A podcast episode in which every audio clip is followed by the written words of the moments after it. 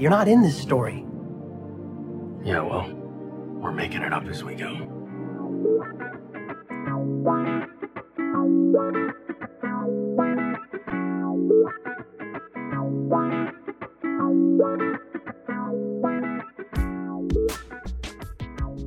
Hello and welcome to Making It Up As We Go, a Destiel fan fiction anthology podcast.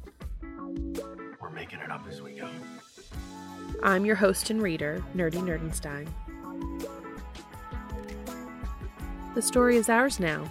You can't have it back. Please be warned that the stories featured can and will contain explicit sexual content and is not intended for young audiences.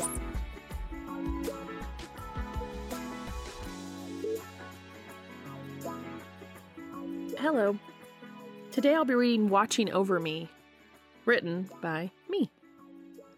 The rating for this fic is teen and up. The pertinent tags for this fic include Canon Divergence, Post 1518 Despair, Fix It Fic, Songwriting, Love Confessions, Dean Winchester is processing a lot of feelings, Sam and Jack are wizards. Don't pull the thread on the lore, just enjoy the show. Castiel Dean Winchester first kiss. No beta, so be kind. LOL.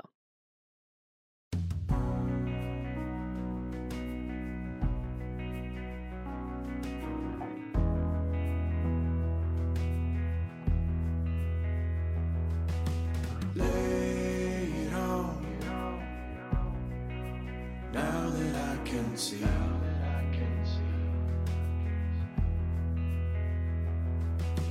Good and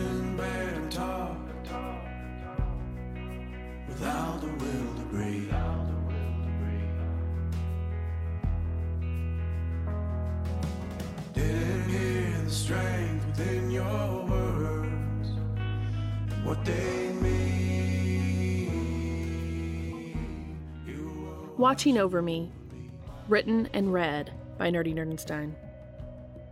Summary What if the 1519 Dead Earth period lasted years? What if Dean needed to find a way to channel his emotions and distract himself? What if Dean taught himself to play guitar? What if Dean wrote Watching Over Me for Castiel? Reader's note I would like to apologize for some terrible singing. Um, it's the only way that I could convey the first draft that I wrote of Watching Over Me. So, apologies. Trying to find peace and knows no one I was never really free. You were watching over me. Chapter 1 Day 676 to 992. Day 676. She's gonna kill you, and then she's gonna kill me. I cared about the whole world because of you. Why does this sound like a goodbye? Dean slaps the spacebar on his laptop with two fingers and pours himself two fingers of whiskey into a cut glass. Was this the same glass? Because I knew the story wasn't over. I knew Jack wasn't done. And I was right. Well, here's to being right. It was the same glass as that night during the celebratory drink right before Jody called, and it was go time once again. For a split second, he had breathed a little, unclenched his muscles, clinked a glass, and reflected on wins instead of losses. And Cass? The bastard was smug. The realization that his kid would have his destiny fulfilled put such a twinkle in his eye that Dean was mesmerized. He tips up his glass, but the whiskey burns in a different way down his rapidly closing throat. 676 days. It's been 676 days since Castiel summoned the empty and left Dean forever. It's been 676 days since everyone on Earth was disappeared by Chuck, except for Sam and Jack. And Dean. If you can consider the ghost that's been haunting the halls of the bunker, Dean. He just drifts around, listless. No one and nothing to distract him from what he's lost. Alcohol numbs the pain for a time, but he's getting tired of it. Almost two years of this, and does Dean really want to spend eternity drinking all the liquor left in the world with no one there to replenish it? Chuck must be using some sort of magic to keep the lights on, keep the water running. Hell, maybe the liquor will replenish once it's gone. Chuck doesn't seem interested in actually decaying the planet, so much as keeping the three of them spinning their wheels and losing their goddamn minds. A couple of months ago, they even tried to give it all up, they couldn't take it anymore the silence, the loneliness. They summoned Chuck and told him they would do whatever he wanted them to do. But Chuck said it was too little too late. I'll kill Sam. Sam will kill me. We'll kill each other, okay? You pick. But first, you gotta put everything back the way it was the people, the birds, Cass. You gotta bring him back. Dean was honestly hoping that he'd have another chance to see Cass before the fratricide started. Maybe finally respond to all the things Cass said to him while he stood there silent like a dumbass. Happiness isn't in the having, it's in just saying it. Dean was hoping for the chance to just say it, too. Maybe even lay one on him before the showdown. He didn't need wedding bells. That small moment of reciprocity would have been enough. He needed Cass to know. He should have known that Chuck wouldn't let that happen. Rotting on a lifeless planet, knowing it's this way because you wouldn't take the knee. God, God is a douche. Dean's eyes are blurry enough that he can't see the image on the laptop screen clearly. But he knows what's there. He knows it's the security footage from the dungeon. He knows it's him, on the floor, bloody handprint on his shoulder, shaking with sobs while he buries his head in his hands. He knows because he's watched it for 676 days. I love you. Don't do this, Cass. Goodbye, Dean. He's got to stop this. He's got to move on. But move on to what? He guesses Chuck knew somehow that this would be the worst torture. An idle Winchester is a crazy Winchester. No random hunts to get lost in, nothing haunting you but your own personal demons. He closes the file and right clicks on it. He hovers over the move to trash option. Does he dare? It's seared into his brain. Does he really need to see it again? He clicks away. He can't bear to lose that footage. The secret tapes he hustled off of the bunker's server and onto his personal laptop so Sam and Jack wouldn't see. But he seriously needs to shelve it. Not move on per se, but put it aside until the world is repopulated, if that ever happens. He needs a distraction.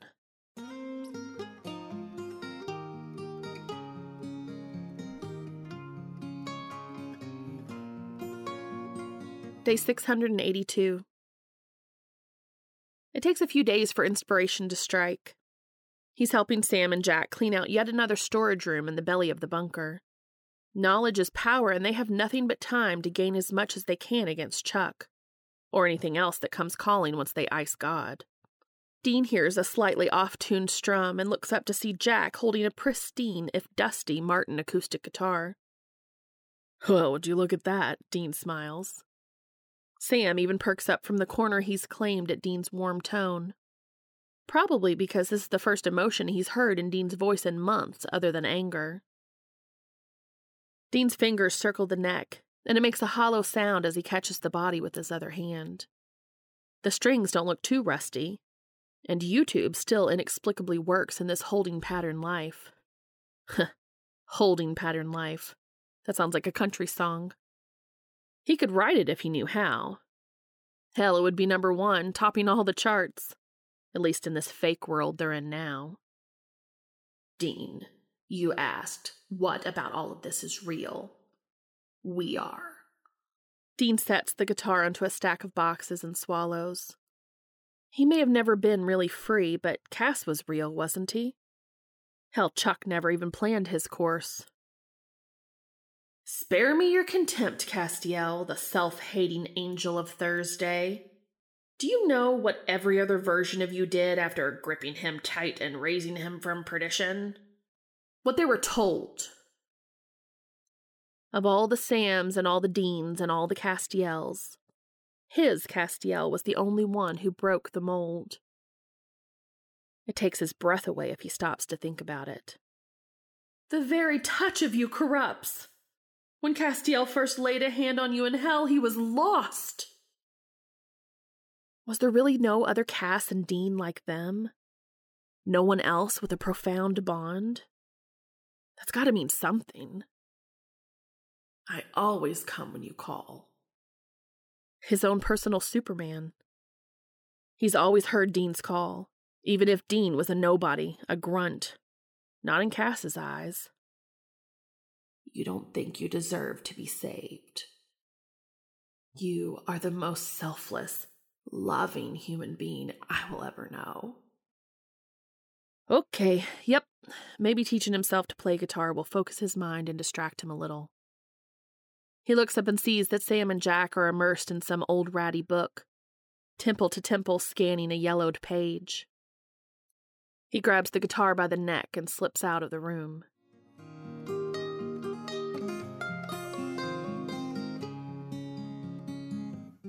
Day 713.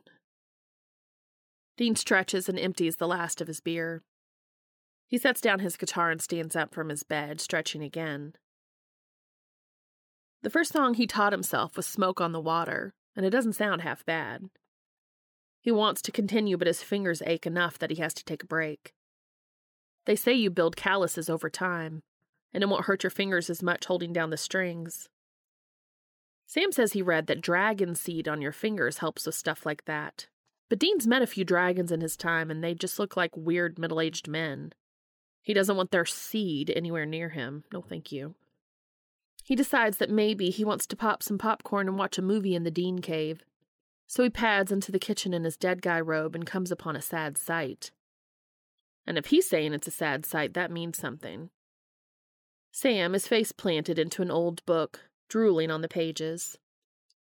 As obsessed as Dean has gotten with his music, Sam and Jack have gotten obsessed with becoming the best little warlocks in town. Well, in the world, since they are two thirds of it. Dean wouldn't be surprised to find them one day with honest to God wands and pointy hats.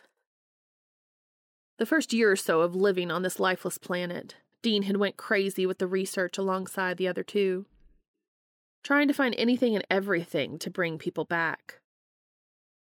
Between that and watching the dungeon footage, it made him, well, crazy. Apparently, Sam and Jack had the countenance for it. It just made Dean destructive. He tucked himself into a bottle every night just to get his four hours. It's better this way, even Sam and Jack agree. The last time he woke up using an empty bottle of Jack as a pillow on the library floor, Sam banished him from the hardcore research. He would be sullen about it if he weren't so damned grateful. Dean tapped Sam on the shoulder lightly, trying to rouse him. Through Sam's locks of hair artfully tousled over the open page of the book, Dean spies some old, old magic, talking about vanquishing the beast. Dean nudges Sam until he snarfs awake, the disgustingly old open page dried to his cheek with drool. Morning, Sleeping Beauty. Dean chuckles. Why don't you get some shut eye in a real bed? You've really been killing yourself over this. I'm fine. Sam stretches and yawns, and then heads over to the coffee pot to fill up his mug. I'm really onto something here. Oh, yeah? I knew you could do it, man. I'm not there yet, but hopefully closer than I was. Sam huffs. Anything I can do? I have to figure out what the mark of the beast is and if anyone has it or ever had it. I have so much lore on this. Mark of the beast? We talking Lucifer again? Because I'm pretty sure he's gone and was never god level. But the beast talked about in the Bible isn't Lucifer. Wait, it isn't? No, it's the Antichrist. Dean vaguely looks to the left with his mouth open. Uh, wait, really? So, wait, there's an Antichrist? Well, yeah, according to the Bible, if you set your stock in that. Sam starts reordering a stack of books on the bench next to him. Wait, wait, wait. Haven't we already had an Antichrist? Yeah, it was that kid. Dean snaps his fingers, racking his brain. Jesse. Yeah, Cass said Jesse was the Antichrist. Well, Cass could have been wrong, Sam says, a little absently. Dean immediately gets his hackles up, Sam saying Cass was wrong. Which is ridiculous, of course. They've all been wrong at one point or another. He's just a little protective of the guy now, all things considered. But Sam continues, not noticing Dean's tensed muscles. Think about it. Jesse was just the offspring of a demon and a human. Jack is the offspring of Lucifer and a human. But poor Jesse is the Antichrist, and Jack isn't. I don't know, man. Cass seemed pretty sure. So get this. Sam starts, finally coming out from the stack with a Bible and rifling through it. Let no one deceive you in any way, for that day will not come unless the rebellion comes first, and the man of lawlessness is revealed, the son of destruction, who opposes and exalts himself against every so called God or object of worship, so that he takes his seat in the temple of God, proclaiming himself to be God. By the end of the verse, Dean's face is stony. Jesse never did that. Jack never did either. Sam huffs.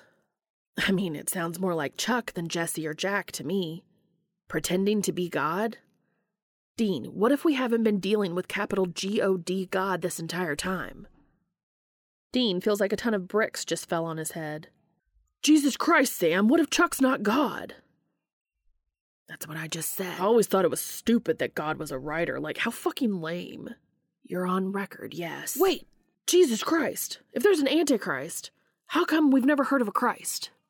Sam waits to see if he'll be interrupted again. After a beat, he chances it.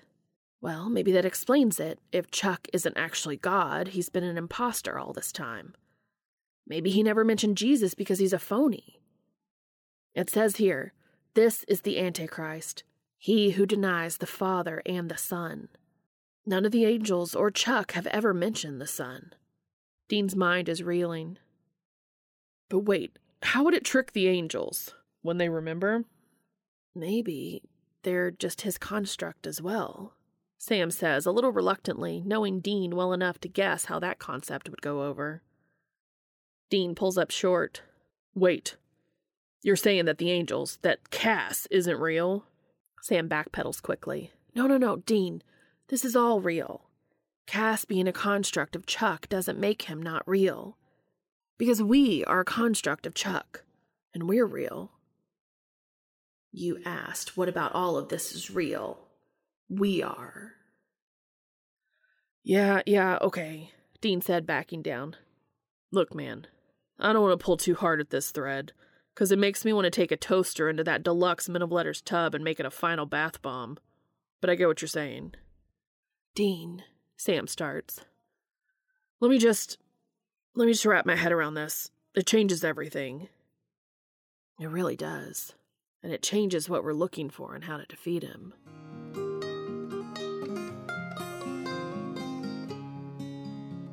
Day 839. The first day, he breaks his streak of watching the dungeon footage is day 839. He spent all day working on a melody on the guitar and just forgot.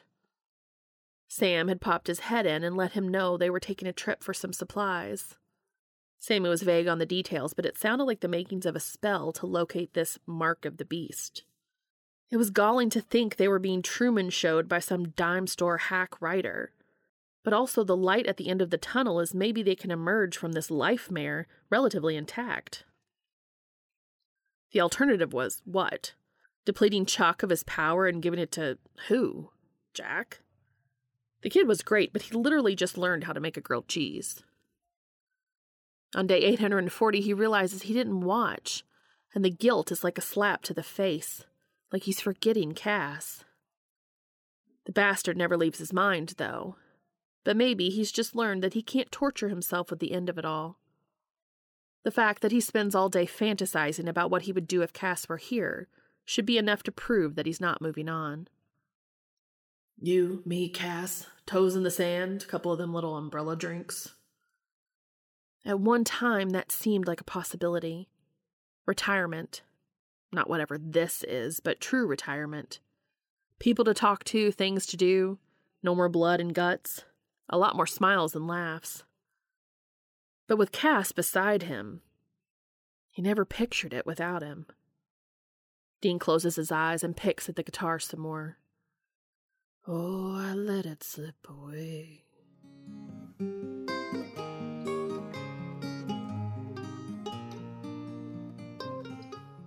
Day 992.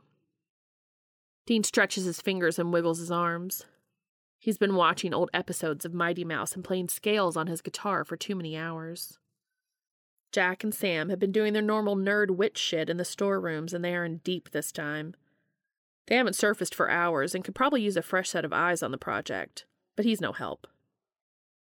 So he just stays in his messy room, too consumed with melodies and memories to worry about cleaning.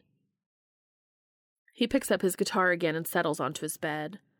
Leaning and resting his head back onto the little ledge above his headboard, he knocks a couple of empties over and they tumble into the few picture frames. Shit, shit, shit, he hisses, setting his guitar aside, picking up the bottles that are quickly forming a small puddle under the upended frames. He grabs a dirty t shirt from beside his bed. Oops, that's a little crusty. and sops up the worst of it. He's got to get a grip on his room, on his life. He's traded most of his whiskey soaked dungeon footage watching time for whiskey soaked guitar noodling time. It's an improvement, he thinks. And in the first nine months or so after finding the guitar, he had to concentrate so hard on the mechanics of it that he couldn't really think about anything else. But he's gotten so fluent that his mind just wanders to Castiel and what could have been. What should have been. Since when do we get what we deserve? Dean rights the small collection of photos back onto his ledge. Of course, the pictures of Sammy and Mom, an old snap of Dad on a hunt that he got yelled at for taking, and the group shot taken at Bobby's house before they were going to Carthage to kill Lucifer with the Colt. They were all so innocent, thinking it was going to be that simple. Dean popped open the frame and found the other picture that was hidden there the one that was only for him. He gave a small smile at the little square. It showed Cass wearing that dumbass cowboy hat in Dodge City. I'm your huckleberry. He couldn't resist taking the picture, and he definitely couldn't resist printing the picture, double copies, at the pharmacy in Lebanon and giving Cass one. He played it off as a gag, clapping Cass on the shoulder and telling him he didn't know how it got into his order called him Doc Holliday, and told him to keep a copy to give to a sweetheart at the next outpost. Then he hightailed it to his room in embarrassment, rolling the conversation over in his head for weeks, tripping over the blush in Castiel's cheeks and the confused squint at the outpost comment. Dean sighed. I'm such a dumbass. I prefer trusting. Less dumb. Less ass. Cass always thought the best of him, always and unflinchingly, even when it hurt people, even when it hurt Cass himself. I'm the one who is going to have to watch you murder the world. And when he beat him bloody anyway, he still never stopped believing that he could be redeemed. No, Dean, please. Everything you have ever done, the good and the bad, you have done for love. Castiel had the will to look away. He had the ability to leave. Hell, he did leave for a time there, when Dean's anger got to be too much to be around. Dean couldn't blame him. Castiel could have left at any time while Dean was flailing like a. What did Uriel call him all those years ago? Mud monkey. Well, he couldn't be too insulted. He crawled in the dirt. Hell, he pulled himself out of his own grave. He fell more times than he could count, but he just never quit. Inelegant, maybe, but you couldn't deny he had heart. And it found the crack in Castiel's chassis and wriggled its way in. I have questions. I have doubts. I don't know what is right and what is wrong anymore. My superiors have begun to question my sympathies. I was getting too close to the humans in my charge. You. Knowing you has changed me. Yeah, yeah, Dean forced his way in, but what did that get Cass? It got him dead. Over and over again. Him and almost everyone else Dean loved. I'm poisoned, Sam. People get close to me, they get killed, or worse. Something went wrong. Something always goes wrong. I tell myself I help more people than I hurt. You're destructive and you're angry and you're broken. You're daddy's blunt instrument. He lies, he cheats, he steals. He learned it all at John Winchester's knee. Did he do it for the good of the world or for the good of his family? Hell, it was all pretty personal, selfish even. I tell myself that I'm doing it for all the right reasons. You think that hate and anger, that's what drives you. That's who you are. But I can't. I won't drag anybody through the muck with me. You are the most caring man on earth. You are the most selfless, loving human being I will ever know. All of Dean's motivation to do anything is just completely sapped out of him. He slumps onto his bed and just stares, thoughts swirling.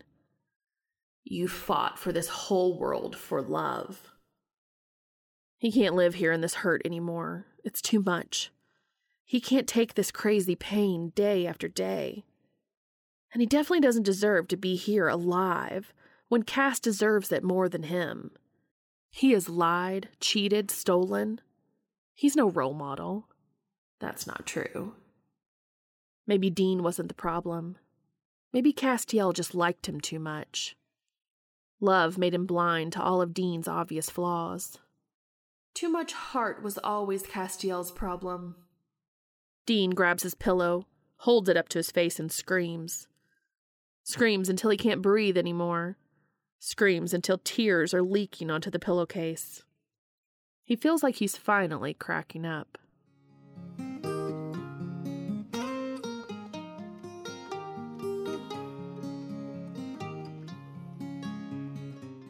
Chapter 2 Day 995 to 1087.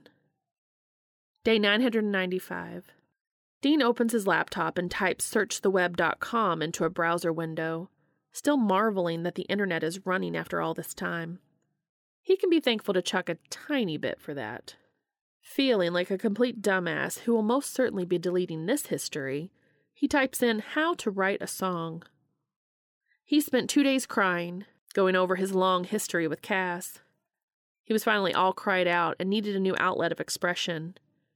It's not enough anymore to learn songs that already exist, that kind of say what he wants to say. No, he needs to say it himself.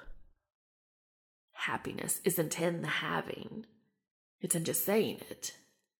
So Dean grabs a yellow legal pad and pen and starts clicking around, determined that he's got enough basics to write a song but needing a little extra help on how to do such a thing. After a little maneuvering around the various search results, here's what Dean comes up with in terms of how to go about writing a song. Step 1 Decide what genre you want to work within for your song. Step 2 Choose a rhythm and beat that matches your song's mood and genre. Step 3 Work out the basic melody on a piano or guitar. Step 4 Develop the melody using major and minor scales. Step 5. Choose a title for your song. Step 6. Come up with a hook for your song. Step 7. Build a chorus around your hook. Step 8. Write a verse that builds on the themes introduced by your chorus. Step 9. Write more verses that follow the same pattern as your first. Step 10 decide whether or not you want to add a bridge to your song. Step 11. Nail down the final structure of your song. Step 12. Add other instruments to create a fuller sound. Dean stares down at the paper. It seems simple enough, but it's also completely backwards from what he thought about how to write a song. He thought you wrote a poem and set it to music. He didn't realize that it was the opposite. It's like the words were just secondary and just what seemed to fit.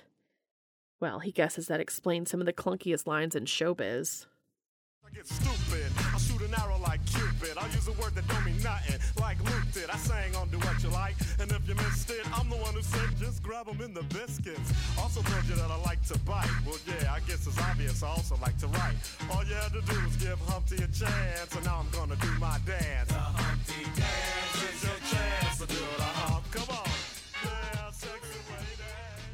All right, Shock G, calm down. Dean admits that shitty writing doesn't stop it from being a hit. But for Cass, for Cass, it can't be shitty. It needs to be everything he's ever wanted to say. Someone's always coming around here, trailing some new kill. Says I see your picture on a hundred dollar bill. Day 1003. Dean wads up yet another sheet of paper and tosses it towards the wastebasket. He puts his face in his hands and hums the tune yet again. Maybe just fuck this tune? It's obviously not working. Dean lays back on his bed with his guitar, eyes closed, and just picks around. There's a song in there somewhere, he knows it. He hums along, knowing that the words should come later. He has to find some sort of melody that he likes. But how does he pick a melody that will convey what he wants to say? This is too hard. If Cass could see me now, bested by a song. The son of a bitch wouldn't even think poorly of him. He'd be all supportive, like he always is. Was. Always happy to bleed for the Winchesters. I'll watch over you. Wish you were watching over me, buddy. Dean whispers. What's a game of chance to you to him is one of real skill. So glad to meet you, Angela. Day 1021. Suck it, songwriting for dummies, Dean exclaims, scribbling madly on his yellow paper. He was lying in his bed when he finally heard in his head the song he wanted to write. And it wasn't the title first or the hook. It was the first line. Lay it on me, he mumbled as he wrote, since you made me see. Couldn't bear to talk. Hell, I couldn't even breathe. Now what? Couldn't hear the love within your words. And what you see, you were watching over me. He decided to make a song that was him talking to Cass and telling him his perspective, all of it. Like Cass was back and he got to talk to him. Okay, he could work with this. Maybe there isn't a chorus. Maybe every verse just ends with watching over me. Okay, so maybe that's his hook. And watching over me would obviously be the title of the song, so okay, damn it. Maybe the steps are being followed anyway. Whatever. Dean's just glad he's cooking with gas now. Up the ticket shows there's money to be made. Go on, lose the gamble, that's the history of the trade. Day 1034. Two weeks later, Dean has a song, and it's not half bad. He even wrote a bridge. It's a little country ish, but not. And he feels like it's a real response to Castiel's confession. Fat lot of good that does him now, but oh well. There are things he said in there that he would never speak outside of a song. There's a weight off his chest that he didn't realize was there. For some bizarre reason, he feels closer to having Cass back and with him once he's done. Lay it on me, since you made me see. Couldn't bear to talk, hell, I couldn't even breathe. Couldn't hear the love within your words and what you see. You were watching over me. You can hear my call when trouble's on the way. Got me praying all the time, even though that's not my way. Trying to fight the world even though we were never really free. You were watching over me. With the strength to find a way when I was falling down, crawling in the dirt. Is it fair enough to say that I needed you through the crazy days of living here with all this shit and what I feel? All I touch and how I steal. The fantasy was far too real. Oh, so I let it slip away. Didn't hear the love within your words. And what you see, you are watching over me. Dean smiles to himself and goes to help Sam with some translations, feeling better than he had in a long, long time. Did you add up all the cards left to play to zero and sign up with evil Angela? Day 1087. Hmm. Dean grumbles, scratching out some words and going back to his guitar to go over the line once more. He liked the song, he did. But he had been doing some reading about symbolism in songs, and he felt like this song was a little too surface level. He needed some deeper layers. He wanted this to be perfect. He had nothing but time, so there was no sense in trying to rush it. He scratches out strength to find a way, and scribbles will to look away in its place. Dean had just finished working out a great line about the beast, aka the Antichrist, aka Chuck, when Sam knocks on the doorframe. Dean raises his eyebrows but keeps his eyes on the paper while he scribbles, He was only just away. If they would have figured out that Chuck was disappearing people and not Billy, maybe Cass would still be here. Maybe he wouldn't have had to summon the empty to save them from Billy's wrath. I don't care about your friends. I don't care about your family. But seeing you here has reminded me of something. There is one thing I'd like, one wish before I go. I'd like to see you dead. You are human disorder incarnate. I've got you. More songwriting? Sam asks, a slight smile on his face.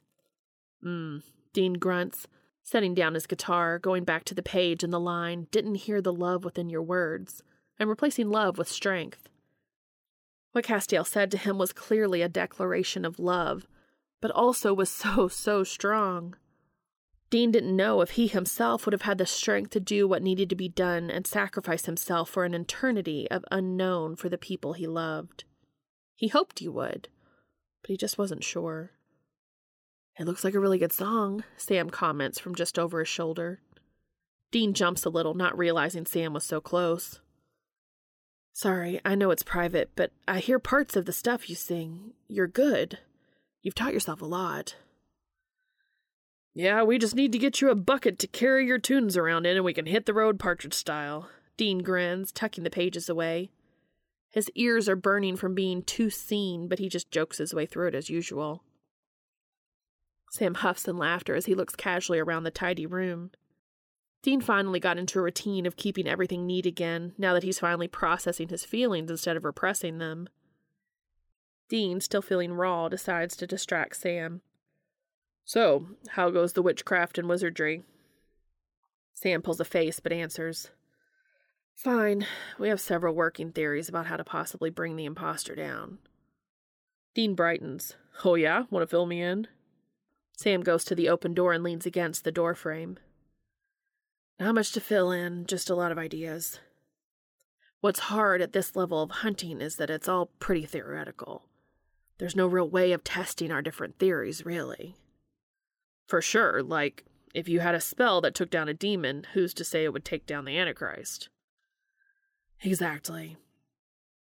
I just wish there was a way to test anything out. Sam says, chewing on his lip pensively. Well, you know, if wishes were fishes, we'd all cast nets. Sam looks at him, brow furrowed. What? Dean scoffs. What? I read. Sam chuckles. I don't know what you're reading, dude. But I think the saying is if wishes were fishes, we'd all swim in riches. Dean screws up his face. That's not the saying. Who raised you? Dude, you did. Dean chuckles. Yeah, that's right. But I'm pretty sure it was that old Scottish lady that Dad dropped us off with that one summer who was the one who taught us the nursery rhymes. I think Dad's you can wish in one hand and shit in the other and see what fills up faster is much more eloquent. Yuck, Sam grouses. Yeah, that one was particularly vivid. Well, regardless, they all mean that you can't just sit and wish. If that worked, I'd have all the burgers and beer in my reach and. Dean took a deep breath, wanting to be real with Sam, but not knowing if he could get there. And my best friend beside me to share it with. Yeah, Sam said quietly. Yeah, I miss him too. I love you. I love all of you. Because you cared. I cared. I cared about Sam. I cared about Jack. After a pause, Dean couldn't take it anymore. Well, let me know if I can help. Two thirds of the world's mental powers are focused on taking Chuck down. Let me know if you need to make it a 100%. Sam furrowed his brow at that, getting one of those gleams in his eyes that meant he had a new thread to pull. Not just yet, he said, but his eyes were off in the middle distance, dancing with possibility.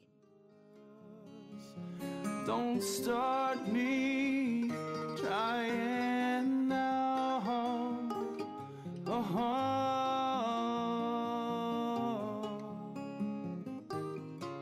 I'm all over it, Angela. Chapter 3 Day 1095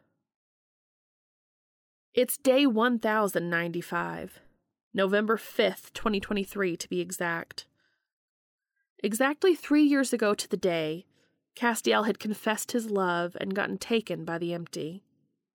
A few weeks ago, Dean decided that today is when he makes this the final version of the song and records it for good measure. He can put this one aside, finally. Maybe write a few others. Maybe a tale about a righteous man. He's got this line in his head about a city grown willow that he really likes as a hook to a melody he's been stuck on. But the only word he can think to rhyme willow with is pillow, which just seems ridiculous. So he left it to percolate on his notepad. Dean goes to tell Sam and Jack that he'd be recording in the makeshift studio that he set up in the Dean Cave, so they would know not to come barging in. He tries not to let them know this stuff, it's just so raw and real. And they give him the worst, I understand your pain looks, but fuck it. Dean guesses he could have gone all Hunter S. Thompson and holed up somewhere in the wilderness if he really didn't want them to know. But much like the constant research, he would have fallen into a bottle and never climbed out. Plus, he had needed Sam to help him with the finer points of the recording equipment. Sam even helped hang sound dampening blankets on the walls. No step stool required for Gigantor. This time, instead of puppy dog eyes and gentle sighs, the guys looked keyed up. You're recording for the song about Castiel? Jack asks, looking excited. Too real, too real. The urge to abandon was too real now that it was clear he was completely transparent. If it hadn't been on November 5th, if it was just some other day, he probably would have abandoned it. But he was determined to honor Cass in this way. Uh, yeah, Dean says shortly. I didn't realize everyone knew what I'd been doing. It's great, Dean, Sam says softly. Songwriting is a great way to work through your feelings, especially today. Dean looks at Sam sharply. Of course, he knew the date, too. The big moose has a mind like a steel trap. Dean decides to let it go and let it be seen rather than fighting it. Jack and Sam loved Cass, too. All right, well, maybe I'll play it for you one day. He pauses. Or maybe I'll throw the recording at you and run away and you can pretend you never listened to it. Or maybe you'll be playing it at bars all over the country once we get everyone back, Sam says, smiling. Dean snorts inelegantly. Yeah, okay, Sammy. But then he sobers at the thought of everyone. He was pretty sure that everyone did not include Cass. He took a deep breath and stood. All right, well, off to. He trails off and points to the door. As he lamely walks out of the room, he hears Sam say to Jack, Let's get it all set up. He doesn't know what they were setting up, but he doesn't care, so long as it was quiet. In the end, Dean gives it all he's got. He goes over it a few times and then starts the final recording. And the recording sounds great, except at the end. At the end, despite all of his fucking warnings to the two knuckleheads, there's a deep bass rumble that is impossible to keep off the microphone. He did everything he could to soundproof, but he didn't account for what felt and sounded like a goddamned earthquake. Annoyed, he set up for another pass at recording. He knew it was possible to clip and edit and do all kinds of stuff if he taught himself, but he just wants one clean run through. He owes it to Cass to be perfect from start to finish, not to assemble some Franken song with autotune and effects. So he makes sure his levels look good, makes sure there are no huge peaks, readjust his microphone, and start strumming.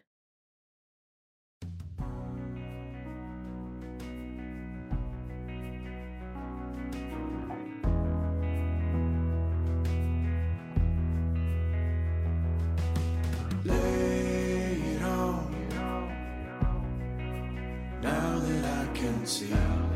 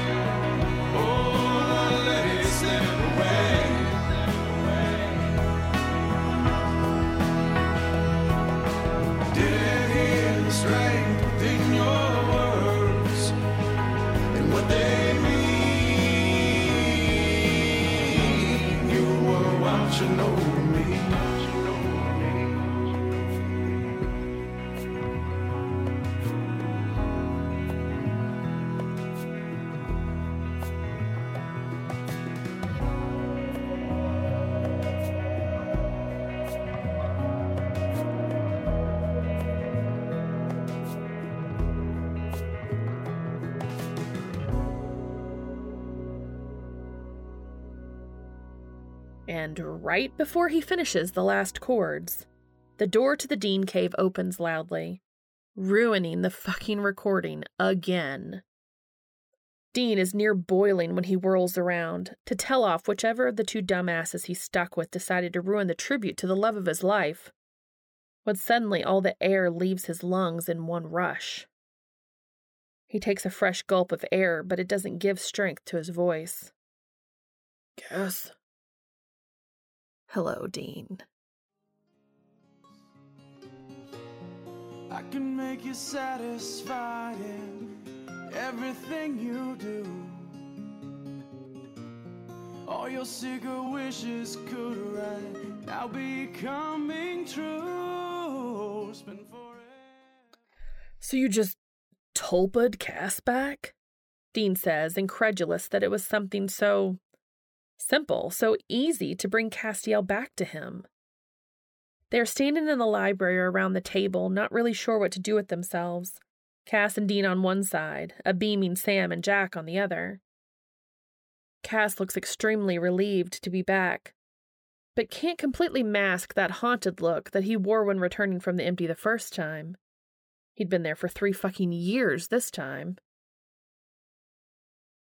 Well, no offense, Cass, but you were the test, Sam says, a little sheepish, to see if we could harness the strength of a tulpa to make something huge happen. We're hoping to use this magic to defeat Chuck. Castiel squints. How can you defeat God with something as pedestrian as a tulpa? It was Dean that gave me the idea, actually, Sam says, getting ahead of steam to launch his explanation. He had said something about Jack and me being two thirds of the world's mental powers. And I thought if a tiny sliver of the population believing something made it real with the tulpa symbol, what could we accomplish with that percentage of the world's mental capacity? That's a damn good theory, Sam, but why didn't you tell me? Dean demands. I could have helped you get it to a 100%. Well, you did, Sam reveals, chin jutting out. I painted the symbols in your Dean cave behind the soundproofing blankets I hung. I knew you basically never. Sam gave a sideways glance towards Cass.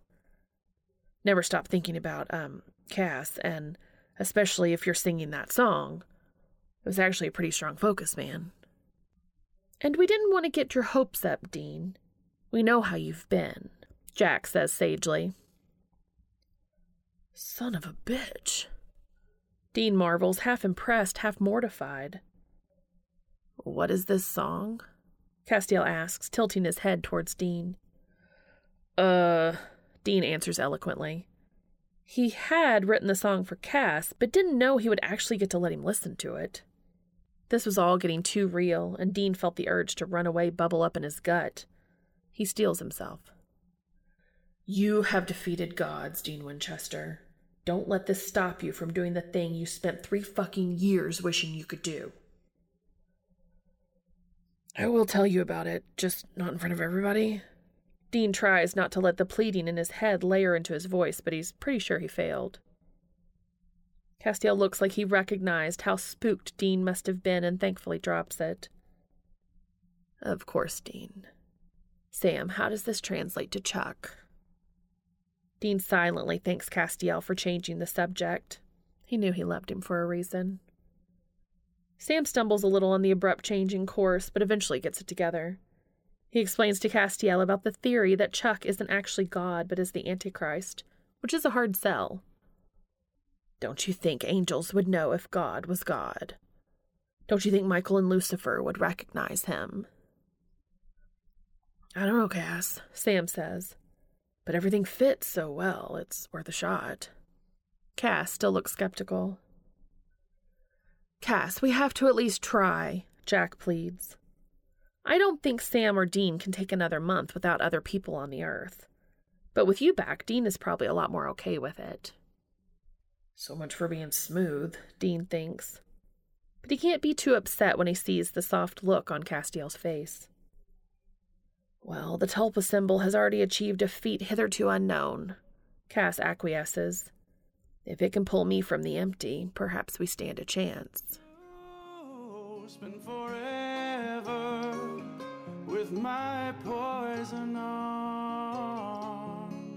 around you. No one's gonna fool around with us. No Dean hurriedly stacks the cut glass tumblers on top of each other.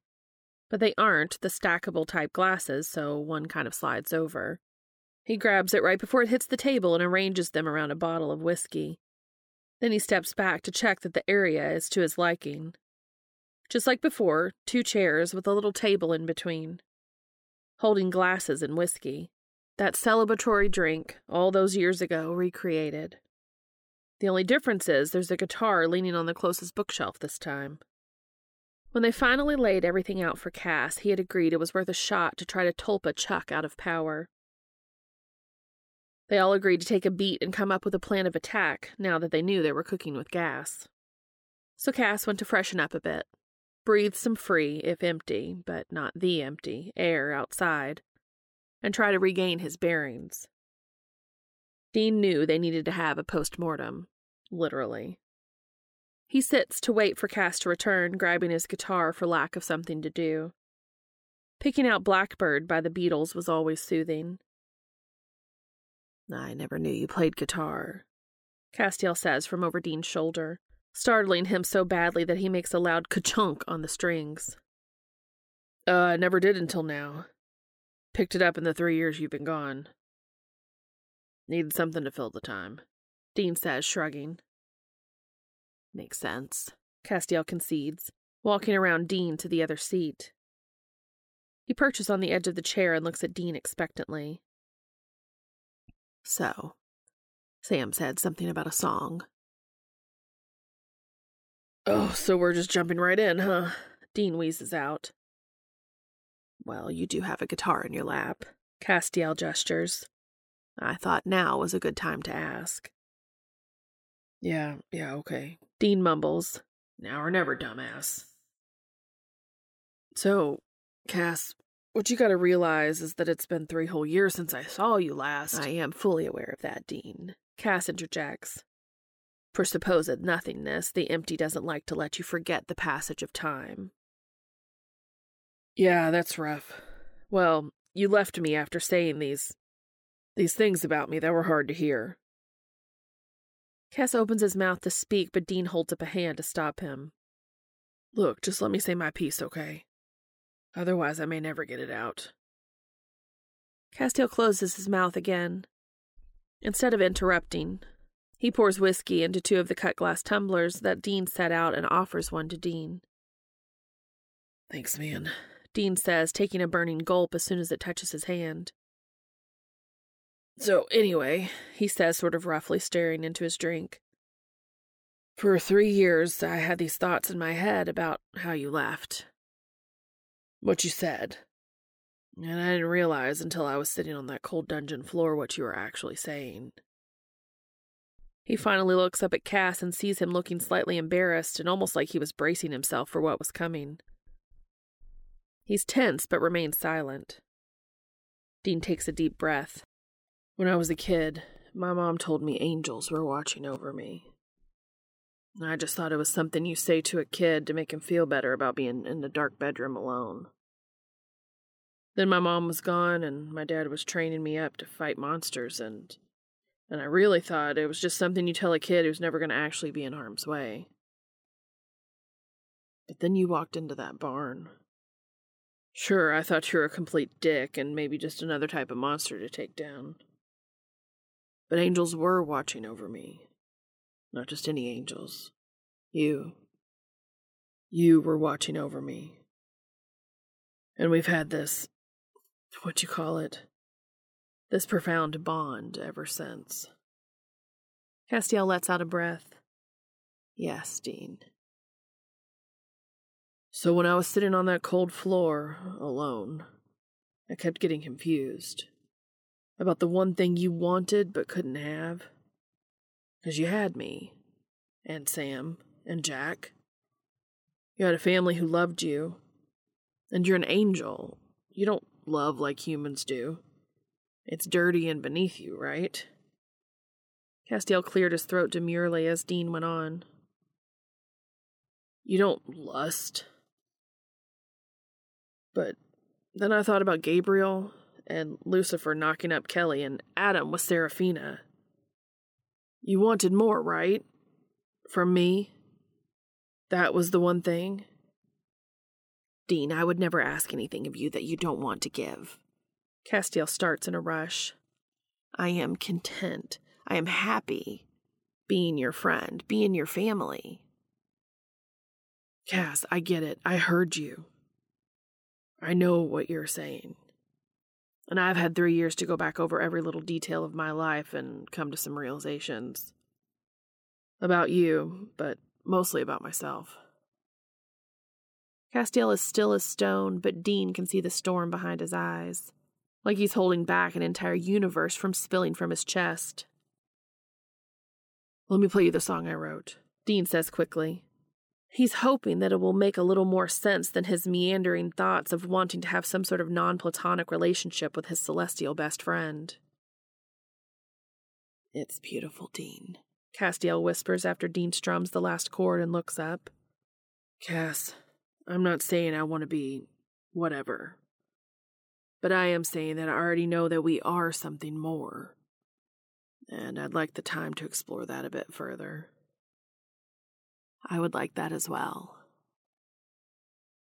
Dean sets the guitar aside and stands as Castiel also rises. They embrace tightly, Dean straining out a muffled, I missed you so much, into Castiel's shoulder. Castiel doesn't say anything but squeezes Dean impossibly tighter.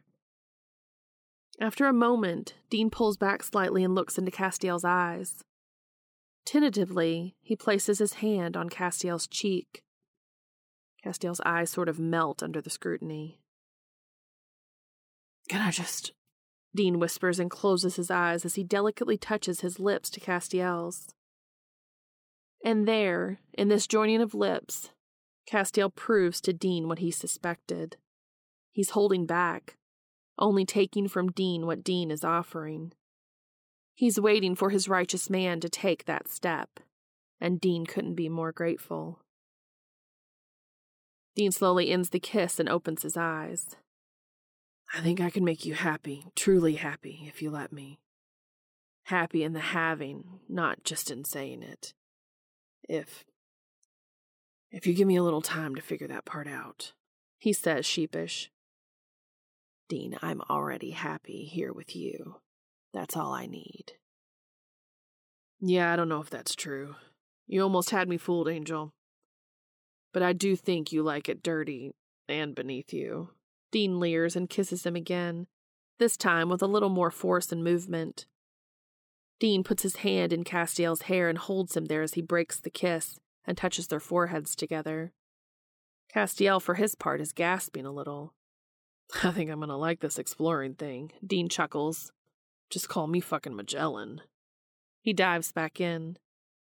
And if Sam and Jack walk in five minutes later and immediately turn tail to the kitchen to look for some eye bleach, well, that's none of Dean's business. No one's gonna fool around with us. So glad to meet you, Angela.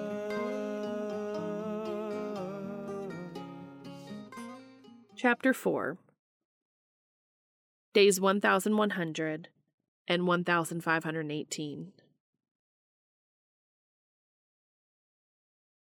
Day 1100.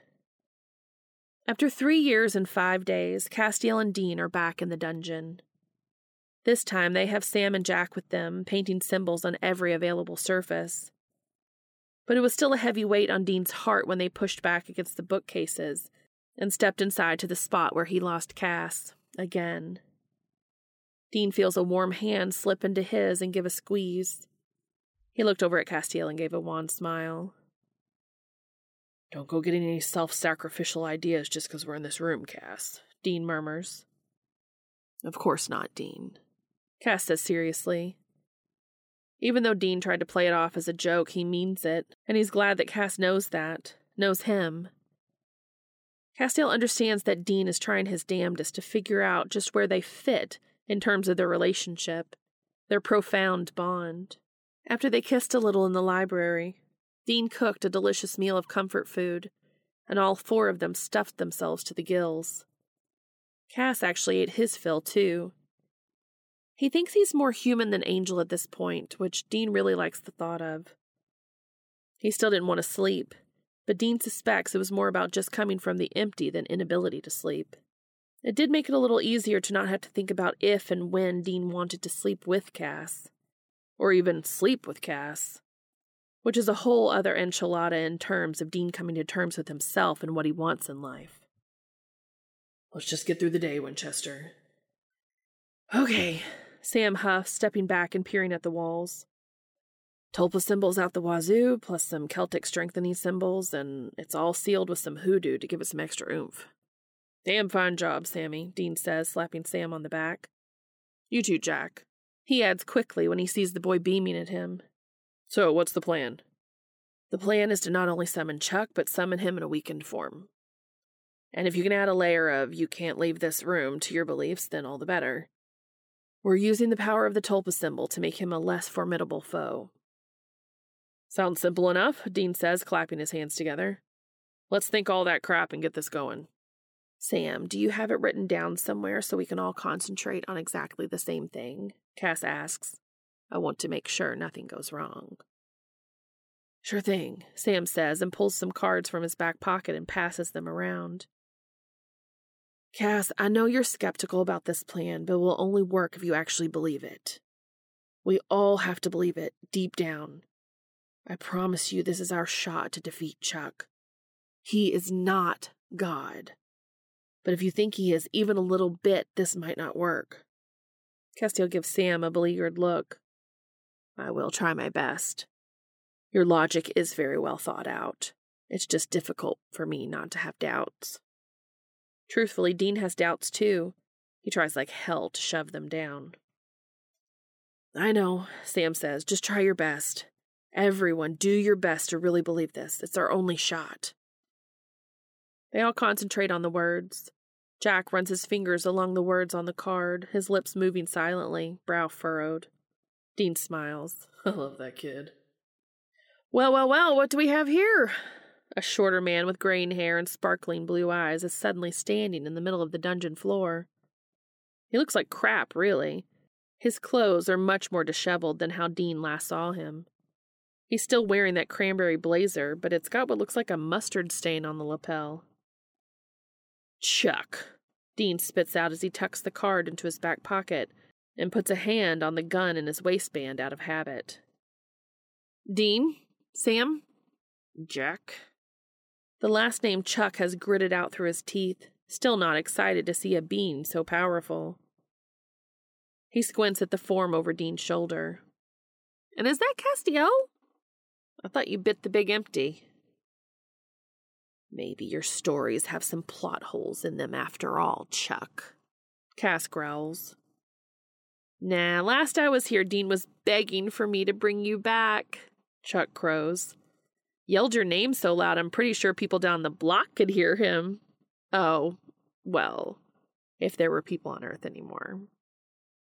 Chuck looks at them smugly. Cass gives Dean a furtive glance, and Dean can feel his ears reddening. Speaking of, how goes the isolation, guys? Did you bring me here just to show off that you managed a way to yank Cass out of the Great Void? He was a test. Sam spits out staring daggers. We needed to make sure the tulpa symbols worked. And since you're looking at 100% of the entire world's brain power, it's a pretty powerful force. Chuck laughs derisively and looks at the walls and starts to slow clap. Oh, good for you. You figured out the power of the tulpa. I thought you figured that out back in Hell House. Yes, Jack says, taking a step forward. And we're going to use it to defeat you. Defeat me? Chuck laughs. Sure, you can grab Castiel out of the empty or summon a cheeseburger, but you know deep down you cannot use something so. so pitiful to defeat God. No matter what you wrote on your little cards. The problem is, you have to really believe it. I am almighty, and you can't just forget that. No, Chuck, Sam says smugly. You aren't. Yeah, I think I am. It's in the name. The Almighty, Chuck sneers. Except that you aren't God at all, Sam announces. What do you mean? Chuck goes for cockiness, but there's a twitchy tell behind his eyes. We know what you are, Chuck, Dean says smoothly, pulling his nickel plated pistol from his waistband and training it on him. And you aren't all that powerful, at least not in our minds. Fellas, I don't know what kind of musty book you found deep in the bowels of this bunker, but it lied to you. And you know it. You know it deep down. No, Sam says. No, we know what you are. You are the man of lawlessness, the son of destruction. You oppose and exalt yourself against every so called god or object of worship, so that you take his seat in the temple of God, proclaiming yourself to be God.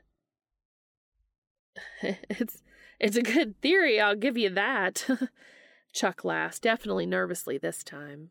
I mean, come on, you've seen my power. I don't think you all actually believe I'm not God. And with that, any doubt Dean may have had about this plan vanishes.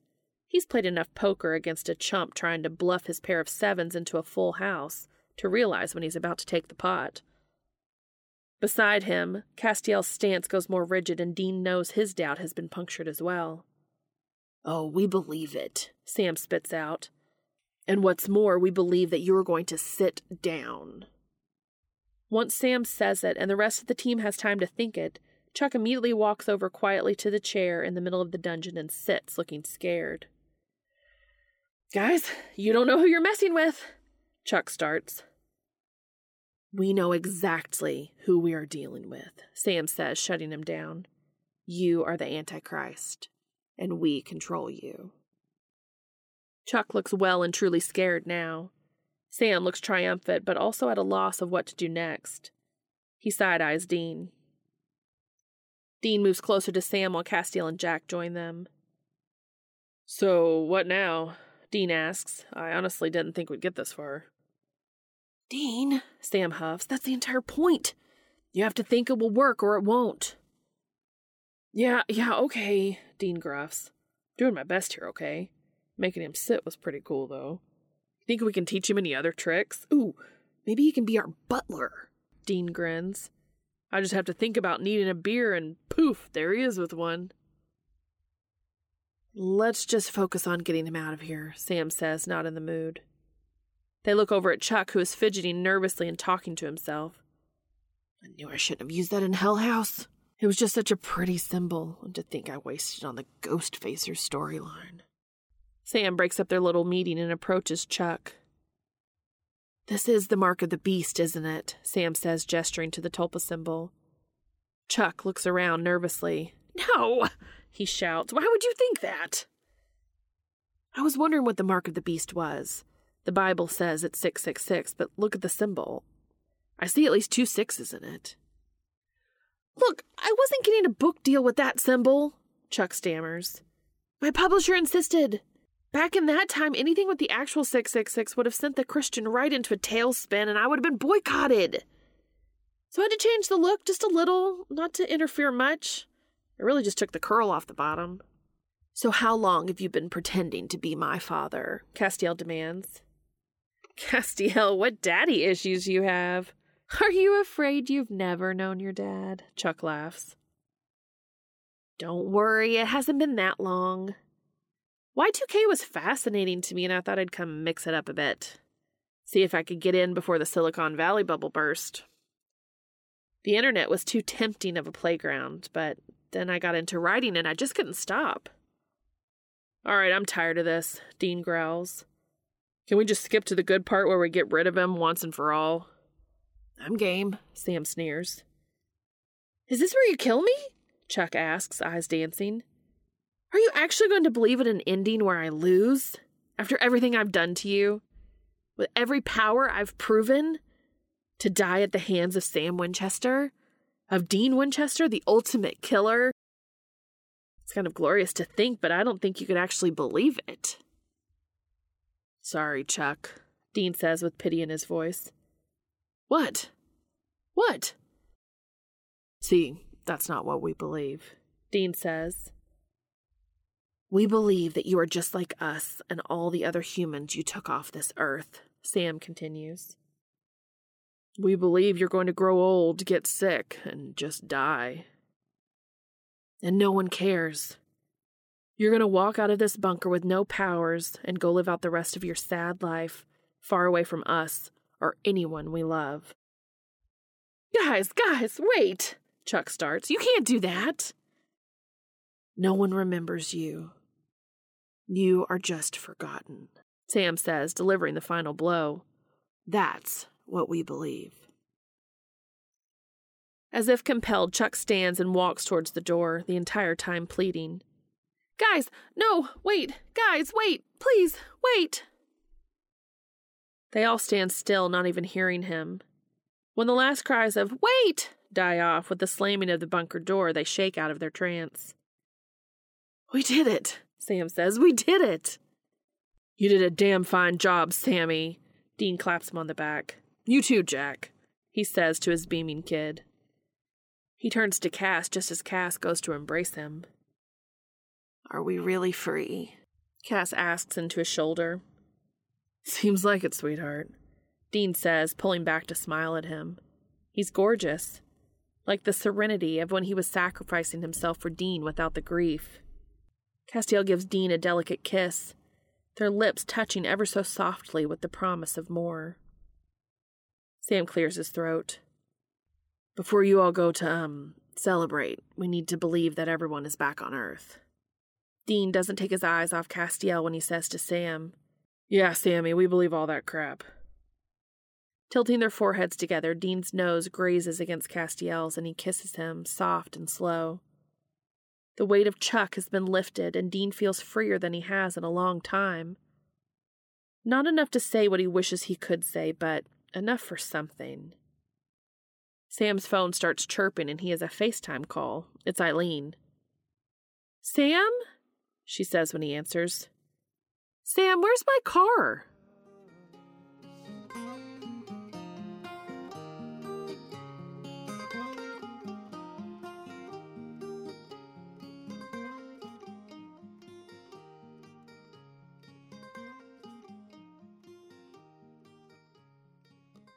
Day 1518. Castiel pads towards the kitchen in Dean's robe to make some coffee. It was a long night. Last night, they hosted all of their friends and family in a New Year's Eve party in the bunker, watching the ball drop on Dean's big screen television in the Dean Cave. And then Dean and Castiel celebrated a full year of living free and together in their own way. In a way that Dean is getting more and more eager to do. It took a little while for him to come to terms with what form he wanted his relationship with Castiel to take, which Cass was more than willing to wait for. Happiness truly is in the having, and the giving, and the receiving. Castiel chuckles to himself, filing the joke away to tell Dean later as he enters the kitchen. Dean is face planted into a notebook, drooling on the pages. His guitar is knocked over, leaning precariously on the wall next to the bench. Castiel rights it, and it makes a hollow, echoey thump as he sets it up properly. That rouses Dean, and he snarfs awake. Mornin', Dean says, stretching, revealing a strip of skin above the waistband of his pajama pants. Did you sleep in a bed at all last night? Castiel asks, giving him a kiss on the forehead en route to the coffee maker. Yeah, I couldn't get this tune out of my head, Dean says dismissively. I had to finish it. And did you? Castiel asks. Finish it? Yeah, Dean laughs, looking over the page. Yeah, I think I did. Well, I'd love to hear it. I love all your songs, especially that last one, Let Me Be. You're really progressing as a songwriter. Thanks, sweetheart. Dean looks down sheepishly.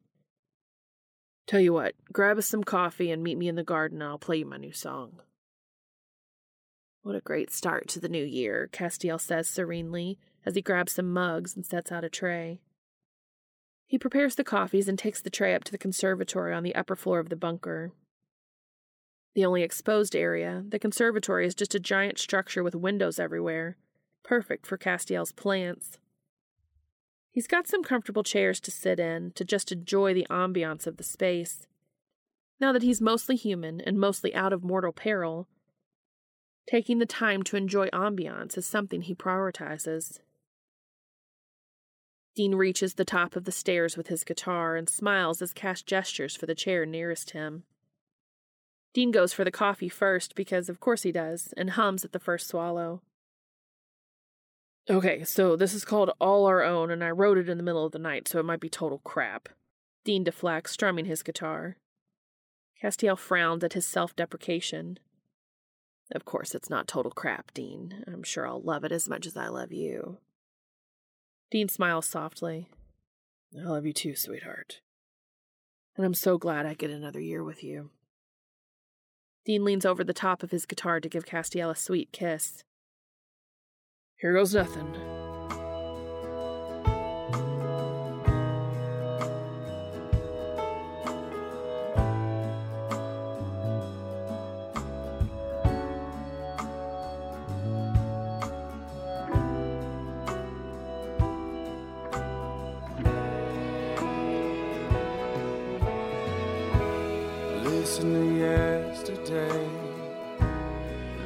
Before the way it has become. And it all came down to you.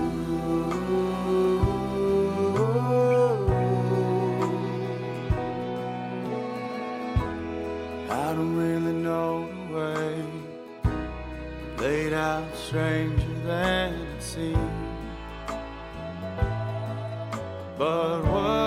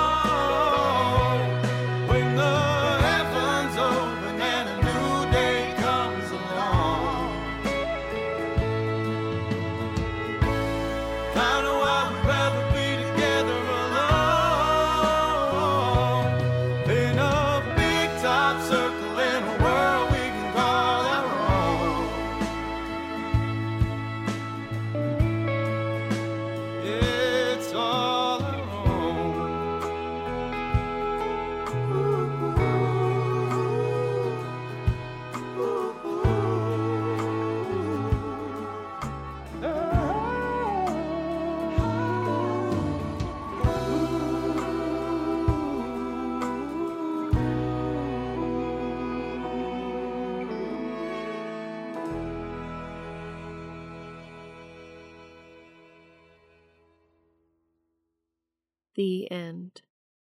Thank you so much for listening.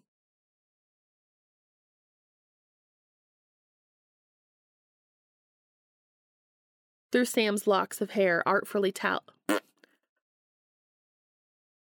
Through Sam's locks of hair artfully tal. Through Sam's locks of hair artfully tal. Through Sam's locks of hair artfully tal. Artfully tousled.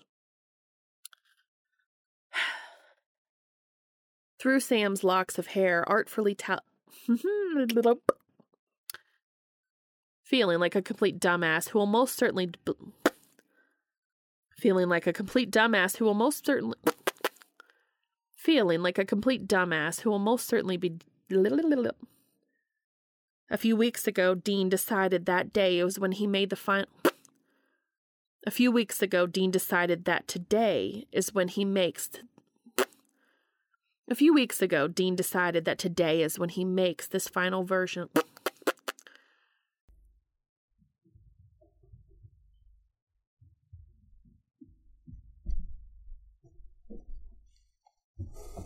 lord, that was like a herd of buffalo. I mean, like literally our. it's like, What's up? where's the scissors? Oh. Is there some on my dresser right there? On my dresser? On my dresser? Yeah, but it's the sharp one. The really sharp ones. What are you trying to do? I'm trying to cut off Carl. Here. I'll cut off Carl.